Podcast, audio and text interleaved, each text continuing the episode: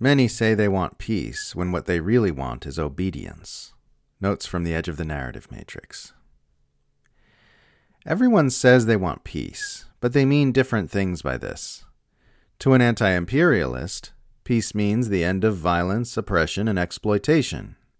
To a Zionist, peace means Palestinians lie down and accept their fate, and neighboring nations cease disobeying Israel. To a supporter of the U.S. empire, peace means all nations around the world submit to U.S. unipolar hegemony. Many say they want peace, when what they really want is tyranny. If peace to you means other populations bow down and submit to your will, then it makes perfect sense for you to believe that your wars are being waged to attain peace, because those wars are being used to violently bludgeon those populations into obedience. If your definition of peace means the cessation of all violence and abuse, then you will support peace negotiations, diplomacy, the de escalation of tensions, the cessation of imperialist extraction, and the end of apartheid and injustice.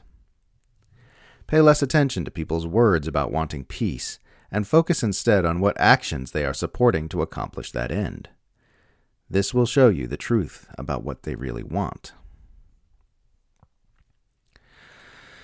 Someone asked, Can we all agree that our world would be better off without a Hamas? This is the sort of question that can only make sense to you if you view Hamas as some sort of invasive alien presence which was imposed upon Palestine from the outside, instead of a natural emergence from the material circumstances that have been forced upon Palestinians. If you've got a group of people being sufficiently oppressed and violently persecuted by the ruling power, you're going to start seeing violent opposition to that ruling power as sure as you'll see blood arise from a wound. If Hamas had been completely eliminated a decade ago, there would be a Palestinian group organizing violence against the State of Israel today under that or some other name. If Hamas is completely eliminated tomorrow, there will be a Palestinian group organizing violence against the State of Israel in a matter of years, assuming there are any Palestinians left when this is all over, of course. If a man starts strangling me, at some point I'm going to try to gouge his eyes and crush his testicles. That's just what happens when humans find themselves under a sufficient amount of existential pressure.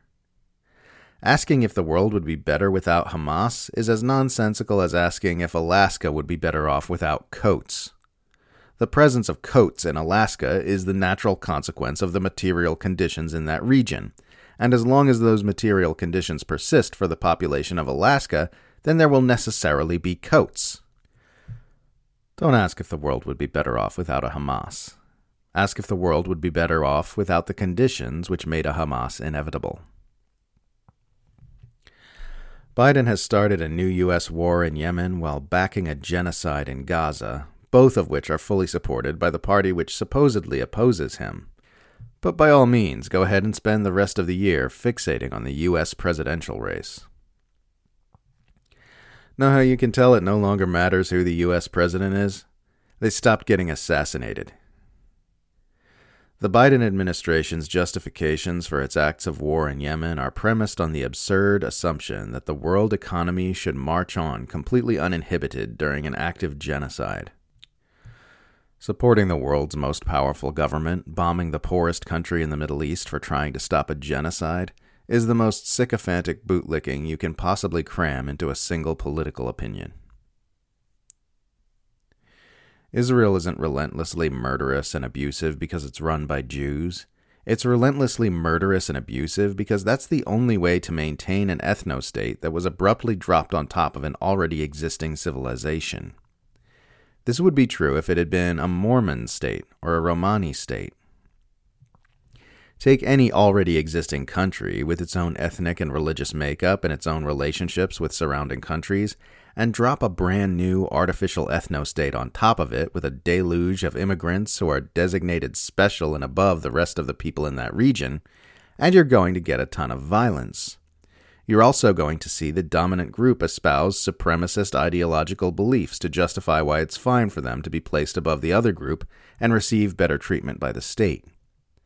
These things would happen regardless of what those respective ethnic and religious makeups happen to be. How can we be sure of this? because we've seen it happen time and time again in other settler colonialist projects throughout history which had nothing to do with Jews or Muslims. It's not about Jews and Judaism. It's about the nature and character of the ethno state which got placed over top a pre existing civilization in the 1940s. The religions and ethnicities are interchangeable with pretty much any other in terms of how much violence would be necessary to institute and maintain such a state. People who say they oppose Israel's actions in Gaza, but don't forcefully oppose Biden's facilitation of Israel's actions in Gaza, do not actually oppose Israel's actions in Gaza. There's a type of uninformed comment I keep seeing, usually from Americans, that goes something like this What do I care about Israel and Hamas? It's none of our business, and we should stay out of it. This comment is born of the misunderstanding that people want the U.S. to meddle in Middle Eastern affairs to stop the slaughter in Gaza, which is a notion many Americans reflect- reflexively oppose these days because they have learned that U.S. humanitarian interventions in that region are consistently disastrous and very often costly. But that isn't what's being called for. What's being called for is for the U.S. to stop intervening in Israel and Gaza, to end an intervention that is already taking place the U.S. has been pouring billions of dollars of weaponry into Israel every year for many years now, and has sent a whole lot more since October 7th to assist the Israeli butchery that's been happening in Gaza. If the U.S. ceased supporting Israel's violence in Gaza, that violence would necessarily be forced to end. As a retired Israeli major general named Yitzhak Brik told the Jewish News Syndicate in November, all our missiles, the ammunition, the precision guided bombs, all the airplanes and bombs, it's all from the US. The minute they turn off the tap, we can't keep fighting. You have no capability. Everyone understands that we can't fight this war without the United States, period. If you don't want your government engaging in foreign conflicts and intervening in foreign affairs, then you should oppose the US backed massacres in Gaza, because that's exactly what it is. The anti interventionist position for an American to have is to demand that the Biden administration stop actively facilitating this mass atrocity.